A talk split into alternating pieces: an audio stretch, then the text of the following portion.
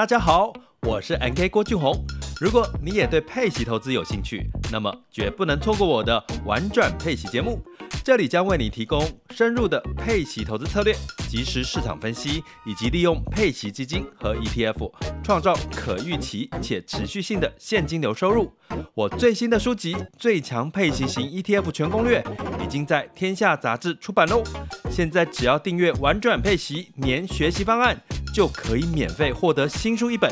让我们一起学习，共同进步。点击叙述栏连接，立即加入，开始你的佩奇投资之旅吧！天哪，时间不够，事情老是做不完，怎么办？别担心，就让高校人生商学院每周陪你充充电，找到方法不抱怨。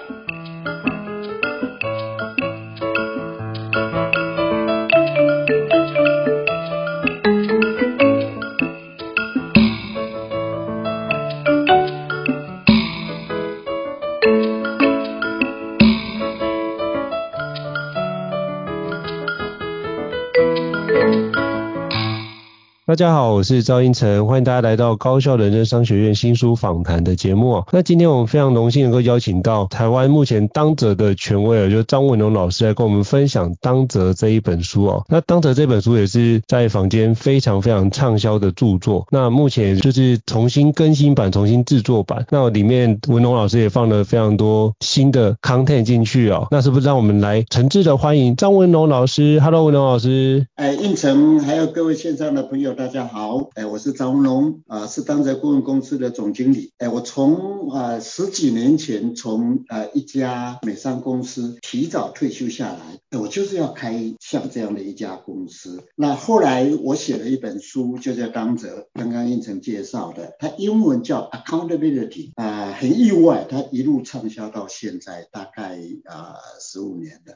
那我们刚刚有一个再版再版出来哈，那在这十几年的过程中啊。我也在呃八个国家开了一百多场的当责式管理的研讨会。我今天很高兴可以跟大家在这里分享一些有趣的故事，有关当责的。谢谢。好，非常感谢老师简单的介绍。尤其老师那本当责，包含我在企业里面上课也遇到很多主管都拜读那本书哦，就是把它当作是在领导。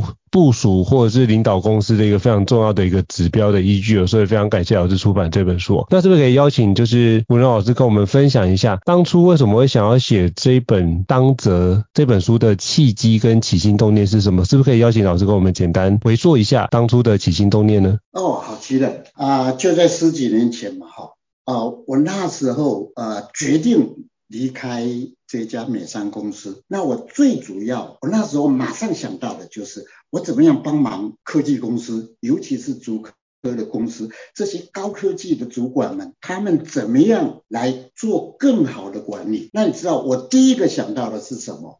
就是台湾，我认为在管理上最弱的一环叫企业文化。可是企业文化在好多好多台湾管理人的眼中，其实它是一个很空泛的东西，它是一个打高空的东西。只是讲一讲，他们其实不太会去做，所以我根本就不敢退出。我知道我要退出，我这个新的顾问公司很快就会倒了，所以我往下拉了一层，我谈策略规划。那策略规划在竹科有一阵子还蛮受欢迎的，我大概讲了二三十堂有关策略规划的吧。后来发现，其实台湾经营人、经理人对两三年的。或三五年的策略规划还是没有什么兴趣啊，或者不是真正的兴趣，或者有时候有一些很有兴趣的一些经理人，他还是有点害怕，哎，我会不会把他们的策略呃分享出去了？虽然我们签了保密协定，但是我总是觉得他们不太放心，所以我决定放掉策略规划。那再往下拉一层好了。那就谈到怎么样提升执行力跟领导力。我不管你的策略是什么，不管你未来的目标几年在哪里，我就帮忙你提升执行力跟领导力去达成它。哎，这一步非常成功哎，执行力跟领导力在提升上因为台湾人尤其在执行力已经很强了，但是他们还有一个比较弱的一个弱点，我觉得是在责任感上，尤其西方企业非常重视跟擅长的有一种责任感。叫 accountability，台湾人观念很模糊，而且也不太知道什么叫 accountability。我有好多的朋友，他们到旧金山去的时候，这些老板们是被客户用 accountability 把他们挡回来的。他们要求他们负起 accountability 的责任，他们不清楚、不了解 accountability 是什么，所以之后我就写了这一本书，叫《当责》。啊，我没有想到它这么样的受欢迎，所以我之后的公司干脆就用当责为名字。我的研讨会主要就以当责开始。那这样的责任感，我也意外发现说，哎，其实我觉得不是现在耶，它还有可能未来也可以延伸一二十年啊，我就一路一直讲当责啦。那当责后面当然还有好多好多延伸应用了。所以，呃，一个创业的一个一个感想就是，哎，其实你事先很难规划的很完整，你只有走入市场，然后了解客户，然后慢慢做一些修正。所以，哎，当责就变成一个我很特殊的一个领域了。好，非常感谢老师帮我们回顾当初写当者的那个过去写这本书的契机哦。其实我发现也是从市场，就是最好的老师透过市场来跟我们分享跟回馈，然后从里面去看到有哪些地方我们可以调整跟转换的哦。所以就是有。老师就是因为这样写了《当者》这本非常畅销的著作，我觉得真是太棒。那也想请教文龙老师啊，这本书我记得也有精装版，也有那个一般版。那不管是精装版或者一般版，其实对于很多读者会觉得，哇，这本书其实还蛮厚实的。那他有时候会想说，那我要怎么读才能够比较有效的去了解这本书的框架内容呢？是不是可以邀请文龙老师跟我们分享一下，读者要怎么样阅读跟使用《当者》这本著作呢？是啊、呃，这本书其实有四百四百五六十页吧，嗯，还真的是比较厚哦，啊、呃，可是我的好多的朋友他们说，书一读下去，其实他们就不太容易停下来，其实蛮精彩的。那怎么样不会被这一本厚厚的书呃吓倒呢？我的建议是，你可以看我写的那个三篇的序，有一篇叫出版的序，还有一个再版的序。那这一次这一个精装本叫增版的序，这三个序哦加起来其实也蛮长的，嗯，七八十页。但是这序里面的故事好多，好精彩哦！我觉得你看我的序一定会着迷，然后你看完序以后，你就知道这一本书是谈什么，然后你一定会喜欢。我最近有一个呃，刚刚交了一个将军朋友，他跟我说，他不小心翻到，然后一路看下去，他看了整个晚上，他就觉得。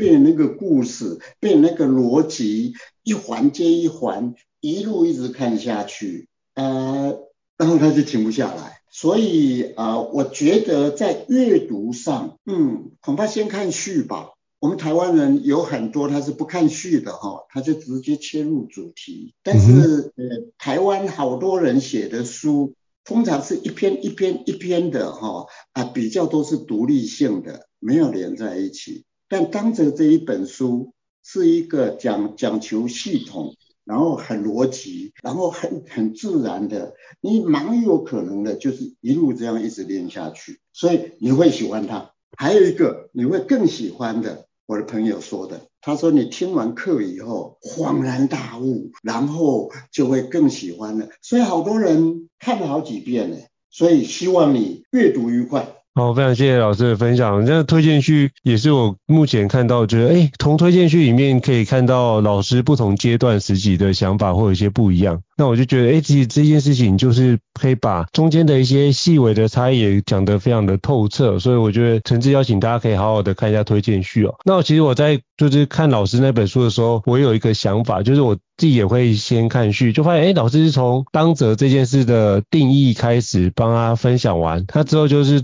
比如说当者的一些原理跟应用。接下来就是从个人篇着手，就是我个人如何去展开。所以第二篇就是以个人的。开始着手，然后个人做完之后能够当责，然后就看看如何做到团队跟组织的当责，以到最后能不能做到更好的就是企业跟社会当责的部分哦。所以我觉得导师真的是有循序渐进，开始从自我出发，自我做好之后影响你的组织，然后再扩大你的影响力，做这样的一个方式的设计哦。所以包含后面就是谈很多的部分，就是如何用当责设计相关的制度去提升我们自己的领导团队，所以。我觉得老师那设计的是一个非常绵密、有逻辑，而且是环环相扣的环节，所以非常诚挚邀请各位听众可以好好的去拜读，就是张文荣老师这本当者的经典著作。我觉得大家应该会有非常多的一个收获。我想说，在这边把我之前自己读的一些心路历程也跟大家分享一下。那想要请教文荣老师哦，那我们都听过当者，也经常听到 accountability，那到底什么是当责？是不是可以邀请老师跟我们分享书中一些几个基本的观念呢？好啊，假使我们一谈到当责，我第一个跑出来我脑袋的东西就是我为什么叫他当责？其实当责最简单的一个解释就是当家的责任。我在好多的这些研讨会里面，或者是私底下的这些讨论会里面，我常常问我的朋友：你是当家吗？你做了很多事情，你主持了好多的专案，你是当家吗？台湾人很客气，他他通常会很快的回答，no，我不是当家，我们还有大当家。那我说小当家呢？小小当家吗？台湾人一路一直客客气下去哈。我说好吧，那你只是一个小螺丝钉是吗？诶，他又觉得有点不太对。他说，嗯，我是一个小螺丝钉，其实我是蛮大的，其实我是一个大螺丝钉。我说好极了，你是一个螺丝钉，紧紧的卡在那个机器上，然后你尽忠职守，你尽责尽职，你在这个螺这个位置上，然后把它做好，然后让整个机器可以动起来，然后最后达成了效果，完成了绩效，你有没有贡献？当然有，大家都会回答，当然有，是的，你很有贡献的。你知道现在好多的地方，那螺丝钉都松了，有些不止松了，还掉满地，有些还掉满地，还不知道跑到哪里去。你这颗螺丝钉居然忠实的在这边执行任务，太棒了。那我说，可是你知道未来的社会吗？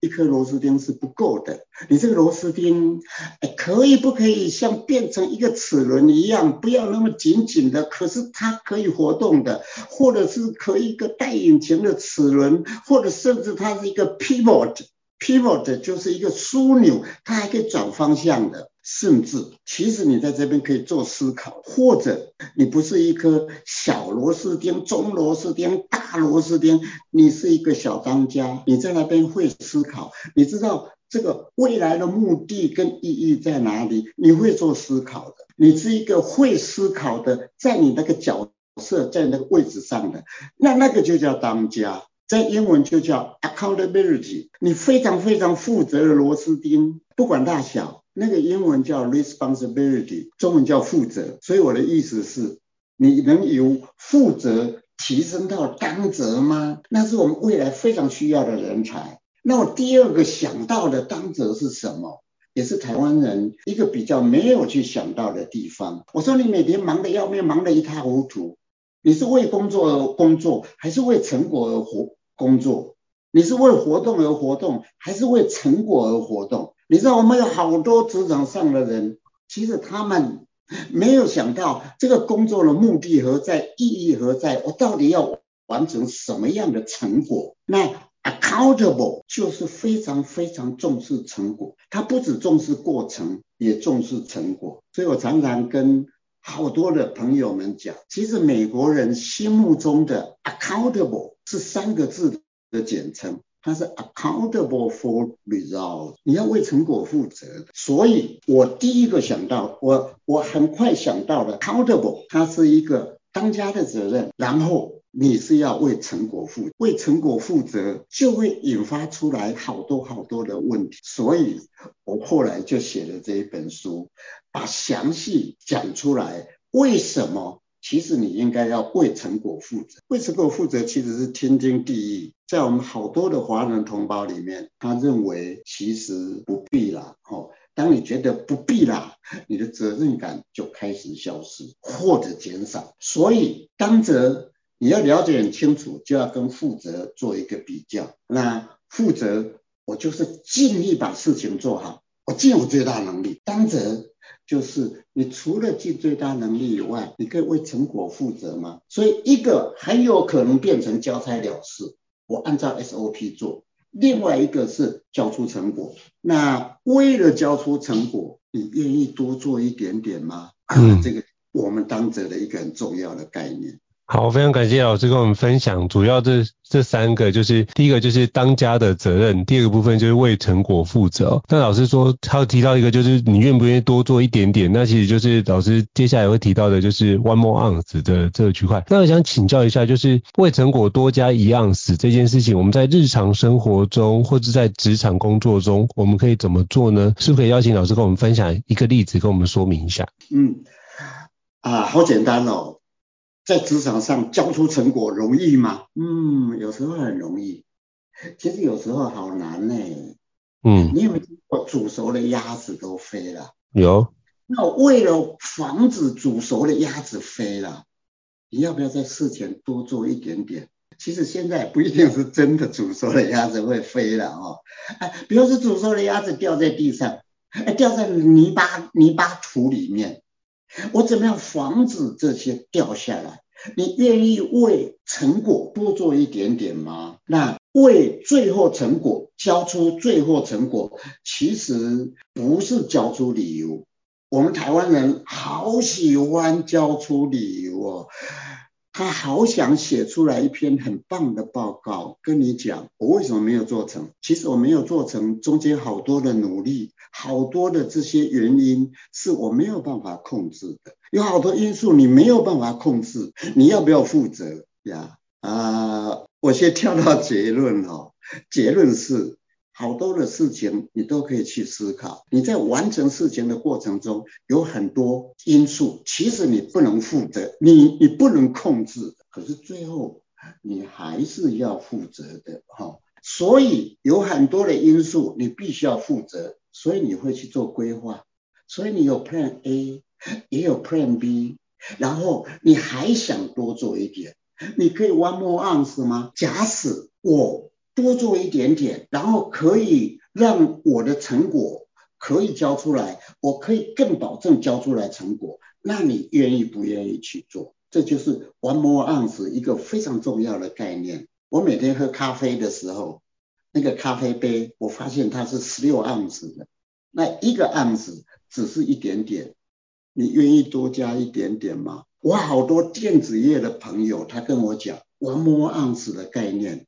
及时的 one more ounce 的概念跟动作，可以让他们减少后面好多的 rework。也许大家对这边还不太有概念。我举个例子啊，我刚刚讲过，我已经在八个国家讲过一千多场的，主持过一千多场的研讨会。我可以跟大家各位朋友分享的是，我从来没有一次迟到过。从来没有一次，不管是在交通一塌糊涂的北京、上海、越南啊、印尼，我从来没有一场迟到过。你知道为什么吗？因为我有 one more ounce。我通常在交通很乱的地方，我会提早一个小时到；我很熟悉的地方，我会提早半小时到。有一次我在苏州的时候，因为天气，台湾的天气预预报。是会有台风来来临，我甚至提早了一天到。我到当地我不熟的地方，比方说印尼去讲课的时候，当地的人会跟我讲啊，我明天七点三十分来接你，就一定会到，你知道吗？我还是会提再提早一点，我会跟他好好讨论，我不会说，你知道我今天为什么迟到了十分钟吗？我是因为听了当地。你们公司的很有经验的驾驶，他跟我讲那个时候出来，我一定可以准时到。我不会听他，我不会，他的话只是参考，因为能不能到，我是最后的负责人。嗯，所以呀，这一个就是一个 one more ounce 的概念。我们有好多好多 one more ounce 的概念，你多加个样子，然后让事情做得更好，然后更成功，更容易交出成果，甚至交出更好成果的例子。所以当责的 one more ounce 的概念啊、受到好多我的客户的欢迎。好，非常感谢老师跟我们分享这个，就是从日常生活中其实就可以做到，包含提早到这件事也是哦。那老师刚刚讲内容我也很有共鸣，是因为我都会跟 C 大哥说，那我们可不可以找？就是我几点之前我要早一个小时到，那能不能在更早的部分去搭车？那时候就会发觉就不会在塞车的路程当中，就可以避免这样的事情。所以帮自己买双重的保险也是很棒。而且如果这个司机大哥是一个非常服务很好，我就会把他名片留下来，之后都只叫他的车。所以我觉得这也是另外一种帮自己做。多重保险的一个方法，非常感谢老师跟我们分享，就是如何用当责这部分践行在日常生活中哦。那想请教老师哦，就是像现在就是西元两千年之后出生的伙伴，跟就是俗称的第四代已经进入职场了，想请教文龙老师，就是我们当责如何用在跟年轻世代来做一个共识？因为其实我在职场里面或在培训的过程中，经常听到主管会觉得，哎，Z 世代的一个生活观或者是他的价值观不太一样。他觉得他的很多时间，他不倾向于加班，他对于很多的时间，他有自己的自主意识，他不会觉得全然都是要配合公司，他觉得。自己如果没有成长，那他觉得这件事情可能不适合他在这个职场环境里面做事。后来如果他这部分如果他最后觉得诶不符合，他就可能会有安静离职的一个状态。想请教老师哦，就是那我们怎么用当责这样的一个观念跟做法来跟年轻世代相处呢？啊，好极了。呃，Z 世代大概就是现在是二十岁左右，二十出头，大学毕业或刚刚毕业这样这样的年龄是吗？哦，是的。好，好极了，那我就举个实举举几个实例来跟大家讨论一下哦。啊，这个 Z 世代有没有责任感？他们喜欢责任感吗？嗯啊，我第一个想到的例子就是在中国，中国有一家好大的公司哦，它一年大概可以做四五千亿左右台币的生意哦哦啊，是一家中国的公司、嗯、啊，他们老板非常非常喜欢当着这样的概念，所以我在那边讲课是从大老板一路一直讲讲到最后，是针对他们这新进人员，他们的新进人员都是非常优秀。是从他们的这些名校里面找来。有一次，我在跟他们这些啊先进人员讲完话的以后，啊进入 Q&A 的阶段，那有一个同学，其实不应该叫同学，他已经呃要做事了，他就走上前来，他把我的书拿拿出来，他希望我帮他签签名。那我说要加几句话吗？然后他说他已经有了，他要我帮他写上。他写上了三个字，是英文，Be an owner。他的意思是要鼓励他成为一个拥有者，成为一个工作的拥有者，成为一个人生的拥有者。我觉得他听当责这个三小时的演讲，哎，他真的有听进去，哎，他是一个，哎，知道有听到当责这样的一个精髓，然后决心想做一个当责者。那在台湾也有。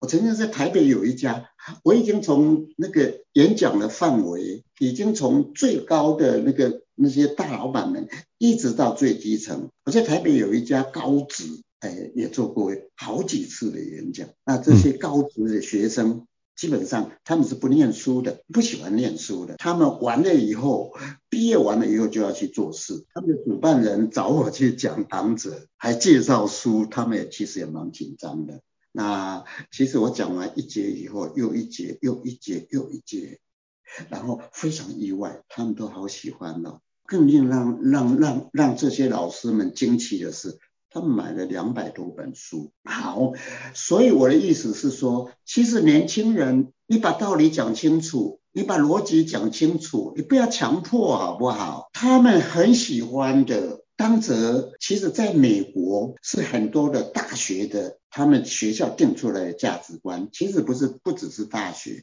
我后来发现他们是中学，还有很多很多的小学，都把当责列为核心价值观，所以他们希望小学生就开始很当责的把事情做好。所以我觉得，其实 Z 世代这个年轻世代，你假使用两个角度来看，一个是微观的角度，你假用微观的角度来看的话，看起来好像每一个世代的价值观。哎都有一点点不同哦。可是我假如宏观的角度来看，其实当责在一千年前，它是一个很重要的核心价值观。呃，一千年后，哎，也许不要谈一千年后，在一一两百年内，其实它还是一个很重要的价值观。我觉得我的书的这些读者们，哎，他们从二三十岁到五六十岁。都看得津津有味，你知道为什么吗？其实当者是一种，它之后会慢慢演变成一种共同的价值观，共同的沟通平台。比方说，讲一个简单的话，你负责吗？有很多人都会跟你讲，好，我好负责哦，我你知道吗？日月匪懈，然后我全力以赴，我工作了非常非常认真，你还不满意吗？其实老板会跟他讲，是的，不满意，因为你没有交出成果。你知道没有交出成果有多严重吗？其实你假使有交出成果，你工作没那么认真也没关系，你没那么认真工作，可是你用了好多的脑。你用了好多的脑力，你提升了生产力，你让那那工作可以很快完成，你轻松完成工作，你是很当责的。你卖命在工作，没有交出成果，其实你在当责上是有亏欠。说不定很多人还是认为你是很负责的。我已经尽了最大能力了，你还要怎么样？嘿，我们常常会碰到年轻人会有这样的想法，其实。交出成果是比较重要的。嗯，还有另外一个故事，教出成果。我有时候也会问我的朋友，这些呃学员们，教出成果重要吗？举个例，假使有一家公司，他们的工作人员。每个人都好认真在工作，每个人都好努力在工作，但是因为种种原因，因为种种的意外，种种的不幸，他们都没有交出成果。可是这家公司居然还可以活下去哦！啊，你知道它是什么公司吗？哎，你知道吗？这些学员们反应都好快，他们开始举手，他们说是公家机构，是国营机构啊，然后大家就会开始有一个笑场了，哈呀，你的公司是公家机构，是国营机构吗？哎，那个也许。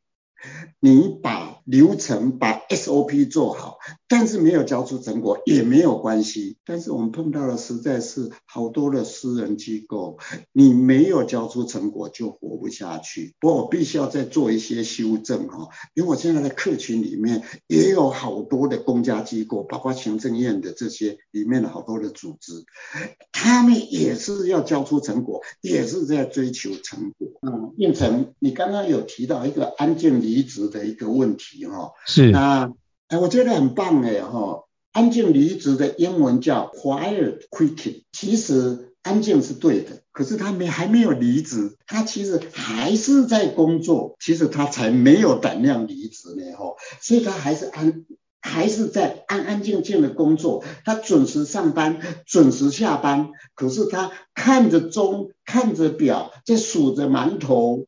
然后他在想啊、我把时间奉献了给公司了，但我想到我这么努力工作，我是在想，哎，还有几天是周末，然后我再规划周末或规划下班以后的事情。他给了公司时间，但是他没有给出热情，也没有给出能量，他也不太在乎工作的成果，还有最重要的，他不想多做一点事。我为什么要多做一点事？所以他基本上是不会想到 one more once 的，所以他也没有想到 get results。我按照工作做出来就是这个样子啊。假使我没有交出成果，那是流程的错啊，那是别人的错啊，那是环境的错啊。哦啊，所以这种人叫安静离职，其实没有离职，他叫 quiet quitting。用一个更好的一个名词来讲这样子的。呃，员工的话，其实盖洛普他做得非常好。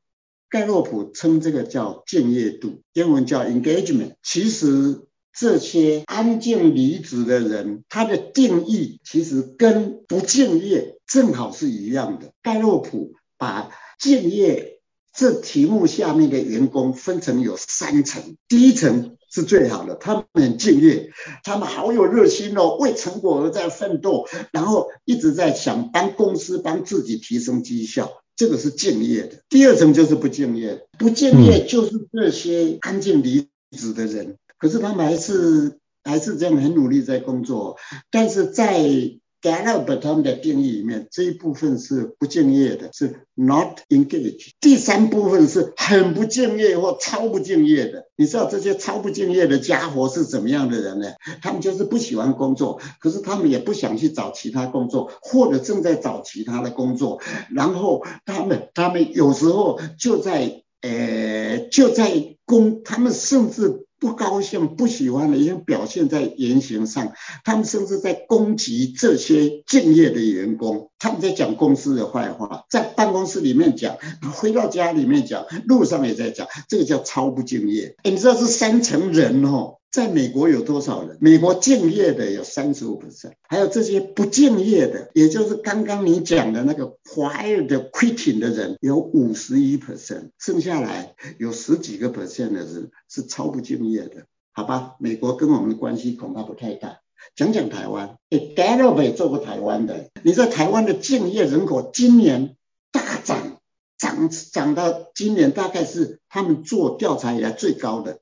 你知道我们敬业人口有多少百分比吗？十百分之十，一百个人里面只有十个员工是敬业的。台湾人不敬业的呢，有七十 percent。所以敬呃变成你刚刚讲的那些安静离职的人口，在台湾这些职场上占百分之七十，然后剩下来的大概百分之二十就是超不敬业的。他们说他们骑着驴在找马。可是有很多人意外发现，他一生就在这个公司混下去了。嗯，所以假使我们做一个结论，应该是这样子的哈，就是说，当责没有办法解决全面的安静离职的问题，因为安静离职是敬业管理的问题，它有一整套的做法。其实最好还是从敬业文化开始，但是当责是要降低安静离职。一个很重要的工具之一啦，我觉得只是工具之一哈，因为当责跟整个敬业文化，我们都希望能够降低这样的这些不敬业的人口，所以我们台湾不敬业的安静离职中的职业人口大概是七十。percent，我们只要把这在十个 percent 或二十个 percent 提升到敬业。哇哦，台湾的生产力会提升好多。好，非常感谢老师的分享。所以这样听起来，依照老师刚刚说敬业度这样的一个思考方式来看安静离职的话，其实很多时候反而是安静离职是一个结果。那是因为没有敬业度的展现出来的一个结果。那所以，如果我们能够把敬业度做好的话，其实安静离职这样的一个议题，或许就可以大幅度减少。所以，感谢老师跟我们分享这个非常棒的一个切入角度哦。那也想请教文龙老师，就是像职场人士啊，如何呃可以把当则应用在职场生活中落地呢？那这里就是延续前面的内容，老师提到，哎，我们百分之七十嗯敬业度不够，那我们怎么样去把这件事确实落地呢？是不是可以邀请老师跟我们分享？几个可以实际马上可以运用操作的一个相关的一个范例，或者是可以马上运用的一些方法。哦，好啊，哎，我觉得很棒哈、哦，讲了一大堆，其实我们还是要回到我怎么样用，我怎么样可以改进我自己。所以我是觉得可以用几个角度来看。第一个自己用，自己默默的念书吧，默默的呃厘清这整个的状状况吧，然后呃。好好把张哲看一遍吧，哈！啊，你假如对敬业有兴趣的话，我还有另外一本书叫《赋能》，其实《赋能》有一半的呃内容是在谈敬业。好，那就要回到回到当哲上。我觉得当你了解到当责的真正意义以后，我觉得你可以好好问一下自己：我今天这样子做当责吗？甚至往前再一步。我这样子想，当责吗？我觉得这是对自己的一些要求，慢慢提升自己。第二个，我觉得应该用在团队里面，团队的效果会更大。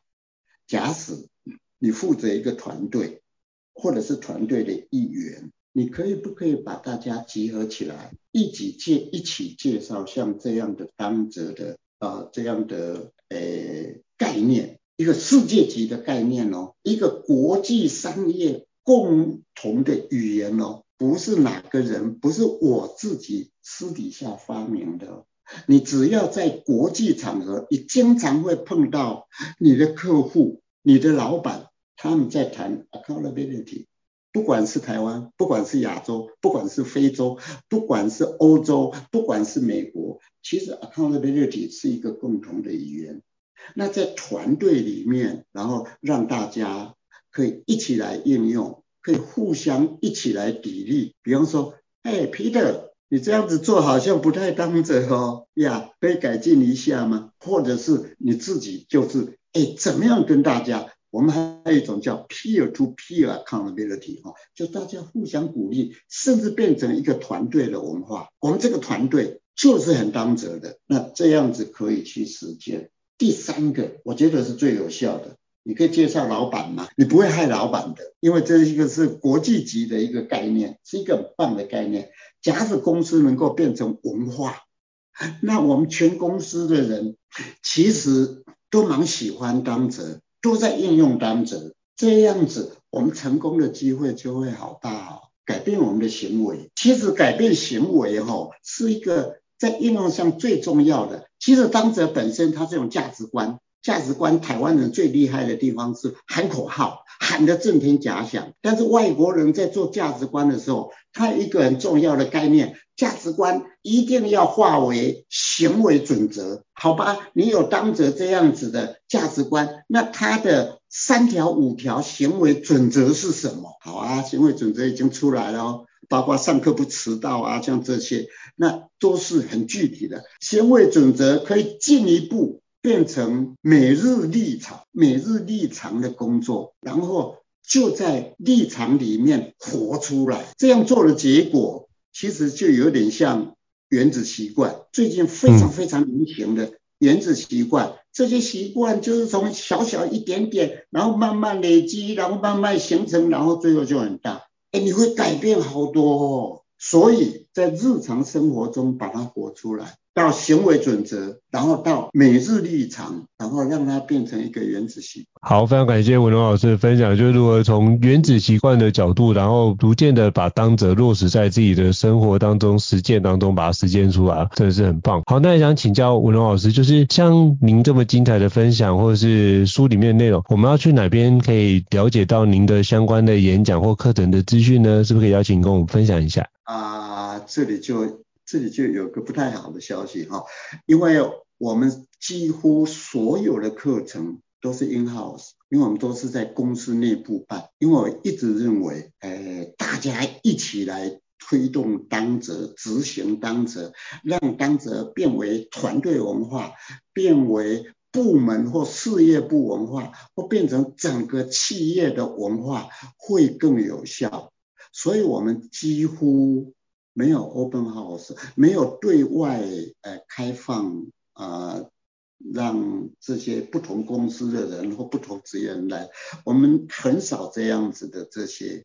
所以你假如要，哎，这些说不定呃以后要靠跟应城合作了，因为应城是 open house 的专家哦。那在目前这种状况下的话，说不定还是看看书吧。然后你们公司假使还有机会说啊、要参加我们这样的课程的话，应该是很方便的，而且更有效。好，没问题啊。那到时候我会把老师的那个公司的相关的资讯都放在我们的资讯栏位，那提供给各位参考。如果有需求的话，欢迎邀请就是文龙老师到呃贵公司里面去做相关的一个课程的分享。那我相信可以这样把当责推动可以更加的落地哦。好，那今天非常感谢文龙老师接受我们高校人商学院的新书访谈的一个节目的专访哦。那非常感谢老师带来这么多很宝贵的一个当责的。内容，而且很精彩的分享。再次感谢老师，谢谢老师。啊，不客气，谢谢你，胤丞。好，那如果大家对于我们高校人生商学院觉得不错的话，也欢迎在平台上面给我们五星按赞哦。你的支持对我们来说也是很大的一个鼓励。那如果想要听什么样的书籍，或者想要聊什么样的主题，也欢迎留言让我们知道。那我们就是下回空中见，谢谢老师，谢谢。好，谢谢，再见。好，拜拜。高校人生商学院，掌握人生选择权。